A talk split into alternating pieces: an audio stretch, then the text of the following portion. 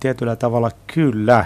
Tota, ähm, aivovaltimo aneurysmia voidaan tällä hetkellä hoitaa äh, ainoastaan erilaisilla toimenpiteillä, jotka on joko suonen sisäisiä tai ihan avokirurgisia toimenpiteitä, mutta olennaista ja yhteistä näille kaikille hoitomuodoille on se, että ne on toimenpiteitä, johon sisältyy riski toimenpiteeseen liittyvästä komplikaatiosta. Ja vaikka noin keskimäärin, niin, niin, niin riski on verrattain vähäinen, se on keskimäärin kaikille näille meidän hoitotoimenpiteille semmoista noin 5 prosentin luokkaa, niin tuota, se ei ole mikään ihan, ihan mitätön etenkin kun hoitotoimenpiteen komplikaationa voidaan aiheuttaa aivoverenkiertohäiriö, joka voi jättää potilaalle ikävimmillään pysyvä halvausoire ja siihen liittyvät sitten toimintakyvyn vajeet. Eli siinä mielessä se, että, että nyt meillä mahdollisesti kohta on ää, lääkehoito, jolla, jolla voidaan osa aivovaltimoaneurysmista hoitaa, tai ainakin niin, että voidaan joissain tilanteissa – tarjota lääkehoitoa hoitotoimenpiteen vaihtoehtona, niin on kyllä iso askel potilaiden hoidossa ja tietyllä lailla läpimurto. No nyt sitten toinen asia on se, että ihan vielä me ei olla siellä, että, siellä asti, että voisimme, voisimme tuota potilaalle jo kirjoittaa reseptin ää, tietystä lääkkeestä, mutta se, että, että meillä on nyt löytynyt ää, hyvä kandidaatti ja ennen kaikkea löydetty semmoinen mekanismi, semmoinen solujen välisen signaloinnin tai viestinnän mekanismi, johon vaikuttamalla voidaan aivovaltimoaneurysmien muodostumista ja kasvua ehkäistä, niin se on iso askel eteenpäin. Puhumme siis aivovaltimoaneurysmista. Voiko sitä suomentaa sillä pullistumatermillä, joka on ehkä hieman läheisempi ja kertoo siitä, että mitä siellä aivoissa oikeasti tapahtuu. Joo, se on aika hyvä suomennos mielestäni. Tätä, eli kyse on nimenomaan tämmöisestä verisuonen seinämään syntyvästä pullistumasta, ää, joka ää, jollain potilailla saattaa ajan myötä puhjeta ja aiheuttaa hengenvaarallisen kallon sisäisen verenvuodon. Ää, tosin on hyvä tiedostaa se, että kaikki tämmöiset aivovaltimopullistumat ei suinkaan, suinkaan vuoda, vaan, vaan osa niistä. Eli ihminen voi tällaista pullistumaa kantaa päässään tietämättään ja saamatta siitä mitään oireita. No kyllä, ja suurin osa, suurin osa potilasta, joilla tämmöinen aivovaltimopullistuma on kehittynyt, ja sanoo, että on kehittynyt, koska nämä nimittäin on synnynnäisiä, vaan semmoisia, että nämä syntyy elämän aikana, niin suurin osa suurin osa meistä, jotka tämmöistä aivovaltimopullistumaa kantaa, niin on asiasta täysin tietämättömiä, koska tyypillisesti nämä aivovaltimopullistumat ei oireille millään lailla. Ähm, poikkeuksena se, että jos ne sattuvat sijaitsemaan niin, että vieressä kulkee aivohermo, jota sitten nämä aivovaltimopullistumat alkaa painaa siinä vaiheessa, kun ne kasvavat isommiksi, niin siitä voi sitten tulla, tulla oireita, jotka johtaa siihen, että tämmöinen pullistuma löytyy, mutta että pääsääntöisesti nämä on täysin oireettomia kunnes sitten eräänä päivänä vuotavat ja aiheuttavat vaarallisen aivoverenvuodon tai kallon sisäisen verenvuodon. Johon sitten noin 40 prosenttia potilaista kuolee ja tosiaan Joo. suurin osa selvinneistäkin heillekin jää todella vakavia vaurioita. Joo, ky- kyllä näin. näin. Äh, jos tämmöinen aivovaltimopullistuman aiheuttama kallon sisäinen verenvuoto sattuu, niin, niin se on kyllä, kyllä raju tauti ja, ja erittäin vaarallinen tilanne. Ähm, kuolleisuus on jopa niinkin korkea kuin noin 40 prosenttia, kun katsotaan, katsotaan kokonaiskuolleisuutta ähm, heistä, jotka selviävät sairaalaan asti, niin, niin tuota, niinkin iso osa kuin noin kolmasosa, tarkalleen ottaa jotakuinkin 27 prosenttia, mutta että noin, noin joka kolmas, niin, niin menehtyy tämän vuodon seurauksena hoidosta huolimatta. Eli kyllä on kyse äärimmäisen rajusta ja vakavasta sairaudesta. Tosin tähän samaan tai tähän perään on hyvä, hyvä todeta myös se, että kaikilla suinkaan tämä vuoto ei ole niin raju, että sen vuodon aiheuttaman oirekuvan ääripäät on, on hyvin kaukana toisistaan, että toisessa ääripäässä meillä on on voimakas ää, päänsärky, joka on tyypillisesti alkanut hyvin äkillisesti ja oikein millään lähde pois ja jatkuu vaan, mutta potilas on ihan hereillä ja tajussaan ja, ja muuten kunnossa ja sitten toisessa ääripäässä meillä on äkki kuolema, että kirjaimellisesti vaan tippuu kuolleena maahan tämä aneurysman vuodon seurauksena ja sitten kaikki siltä väliltä on mahdollista. Ja tällä hetkellä tilanne on siis se, että vaikka teilläkin on hoidossa potilaita, joilla tiedetään olevan tämmöinen vuotamaton aneurysma, niin heidän hyväkseen ei oikein voi tehdä mitään. Pitää vaan seurailla, että miten se tilanne etenee. No ei ihan näinkään voidaan tehdä kyllä. Eli tota, kyllä me, kyllä me äh, vuotamattomia aneurysmia voidaan äh, hoitaa ja voidaan, voidaan ehkäistä vuotama, vuotama, toistaiseksi vuotamattoman aneurysman vuoto eristämällä aivovaltimon aneurysman veren kierrosta. Äh, tarkoittaa käytännössä siis tämmöistä äh, joko suonen sisäistä tai kirurgista toimenpidettä, jossa äh, joko, joko kirurgi äh, tämmöisellä metallipuristimella äh, painaa aneurysman kasaan ja eristää sen verenkierrosta, tai sitten röntgenlääkäri pujottaa tämmöiset platinan langat aivovaltimoaneurysman sisään ja sillä lailla saa se hyytymään kiinni ja eristää sen verenkierrosta.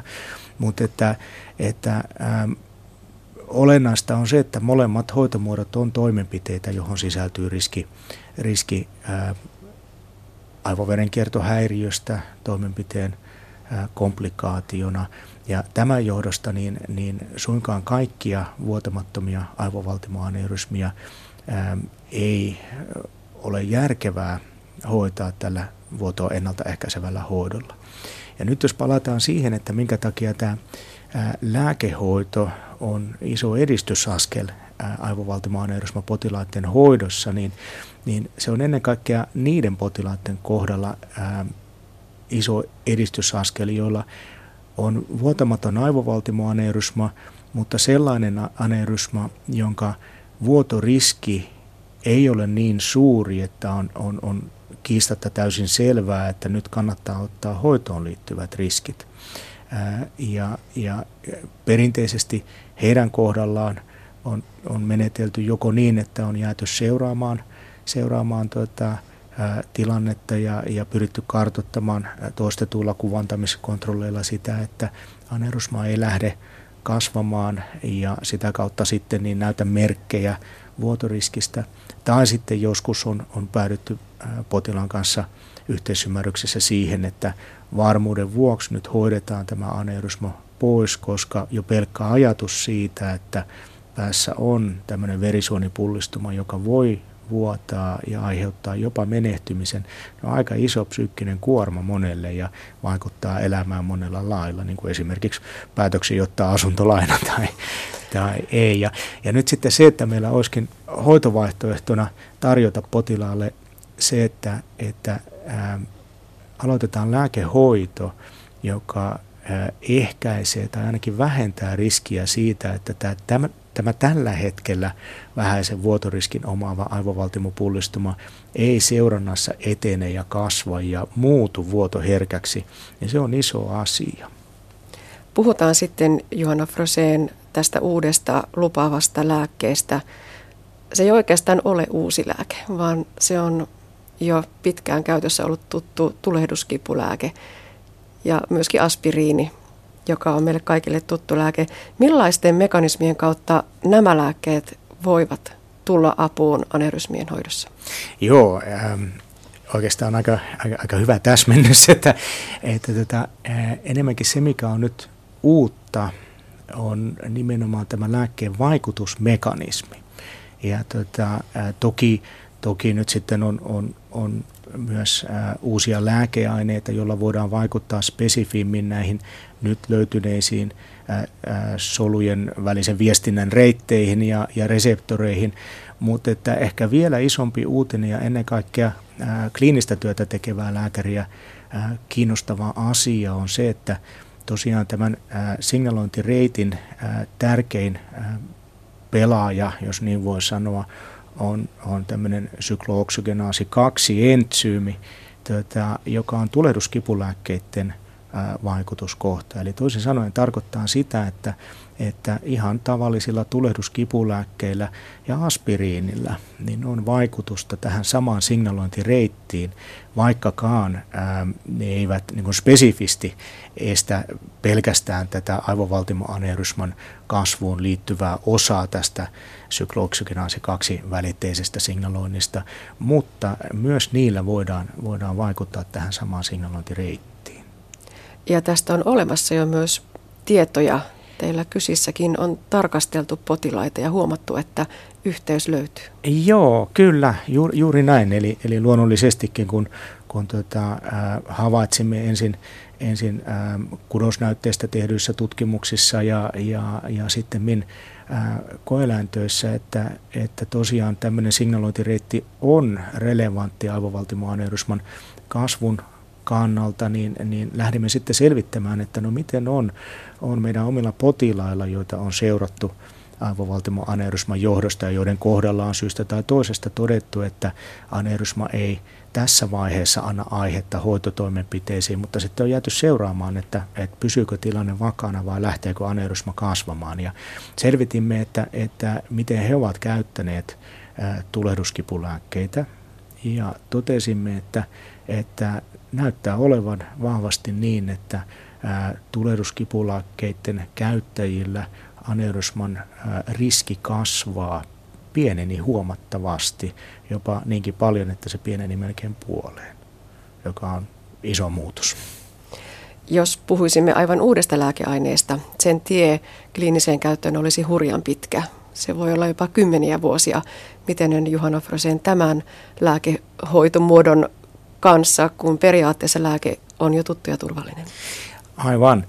Tosiaan on näin, että, että äh, jos nyt ajatellaan äh, spesifimmin näihin uusiin äh, reseptoreihin äh, vaikuttavia lääkeaineita, niin tällä hetkellä ei ole kliinisessä käytössä, tarkoittaa siis päivittäisessä potilaskäytössä semmoista lääkettä, jolla, jolla voitaisiin nimenomaan spesifisti näihin nyt tunnistettuihin reseptoreihin vaikuttaa, mutta sen sijaan tulehduskipulääkkeethän on ollut pitkään jo käytössä ja on, on riskitekijäprofiililtaan ja, ja haittavaikutuksiltaan hyvinkin hyvin tunnetut lääkkeet ja, ja varsin turvallisia lääkkeitä oikein käytettynä, mistä nyt kieli sekin, että, että niitä saa ihan käsikauppalääkkeinä ilman reseptiä.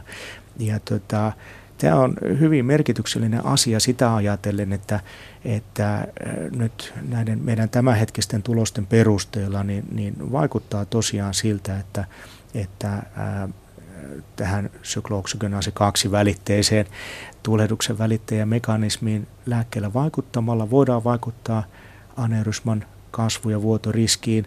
Ja jotta nyt sitten päästäisiin siihen seuraavaan vaiheeseen, joka on se, että voisimme ajatella hoitavamme potilaita ää, tämmöisellä lääkehoidolla, niin tarvitaan vielä, vielä ää, ihan kliininen lääkehoitokoe. Ja ää, tämä on, on, on, on nyt huomattavan paljon lähempänä ää, tai lähitulevaisuudessa voidaan ajatella näin, jos, jos lähdetään testaamaan jo olemassa olevia turvalliseksi todettuja lääkkeitä, kun että että jos, jos kokeiltaisiin lääkeaineita, joita vielä ei ole, ole kliiniseen käyttöön asti saatu. Mitä itse ajattelet tämän viimeisimmän löydön ja ylipäätään lääkehoidon toiveikkuuden kannalta? Kuinka nopeasti ne tulevat osaksi arkea ja, ja kuinka nopeasti aivovaltimoaneurysma ei ole enää niin pelottava ja fataalisairaus kuin se on tällä hetkellä? Hmm. No, tuota, äh, monta kysymystä tuota, tähän ensimmäiseen vastatakseni. Äh, niin, olen itse kyllä hyvin toiveikas siitä, että, että voi olla, että, että jo, jo ihan muutaman vuoden sisällä meillä on, on näyttöä joko siitä, että, että todella tulehduskipulääkkeellä voidaan hoitaa turvallisesti osa aivovaltimoaneurysmistä, tai sitten näyttöä siitä, että, että tuota, tuota, on parempi odottaa, että saadaan näitä spesifimpiä lääkeaineita, jotka vaikuttaa sitten spesifimmin sinne, sinne tuota alajuoksulle eri reseptoreihin. mutta olen kyllä itse hyvin, hyvin toiveikas tulehduskipulääkkeiden suhteen ja, ja tuota, meilläkin on suunnitteilla tämmöiset hoitokokeet, joilla pyritään, pyritään asia varmistamaan ja tiedän, että maailmalla muutamassa muussa klinikassa niin vastaavia kokeita suunnitellaan ja ollaan käynnistelemässä. Nyt arvio on, että varmaan semmoinen noin viitisen vuotta menee, että nämä kokeet saadaan, saadaan tota, vietyä loppuun asti ihan syystä, että seuranta-ajan täytyy olla riittävän pitkä, että, että tota, voidaan näyttää ää, toteen kunnon, kunnon vaikutus aivovaltimoaneurysmaan jo ihan senkin takia, että suurin osa näistä aivovaltimoaneurysmista ei ihan, ihan lyhyessä ajassa kasva, niin sen takia täytyy olla vähän pitempi, pitempi seuranta-aika. Mutta että, että sen suhteen olen itse hyvin, hyvin toiveikas, että, että mahdollisesti jo, jo viidenkin vuoden sisällä niin, niin, niin, niin tämä on ihan osa, osa ää, arkipäivän hoitoa. No nyt sitten, sitten tähän toiseen kysymykseen, että aivovaltimoaneurysman kuolleisuuteen voisi vaikuttaa, tämä Valtimos aneurysman aiheuttamaan kuolleisuuteen. No, tietenkin jos me pystytään vähentämään aivovaltimoaneurysmien aiheuttamia vuotoja, niin se on, se on tavattoman iso asia. Ja etenkin jos voidaan vähentää niitä ilman äh, kirurgisia toimenpiteitä ja jollain verra, potilaalle verrattain helpolla äh, lääkehoitomuotolla, niin, niin, niin se, on, se on iso asia. Valitettavasti itse siihen äh, vuodon jo sattuessa niin, niin, niin tapahtuvaan aivovaurioon, niin tällä lääkehoidolla tuskin tulee olemaan, olemaan mitään vaikutusta, että se on sitten, sitten tota, seuraava tutkimuksen kohde, että miten me pystyttäisiin niitä potilaita paremmin auttamaan, joille vuoto on jo ehtinyt tapahtua.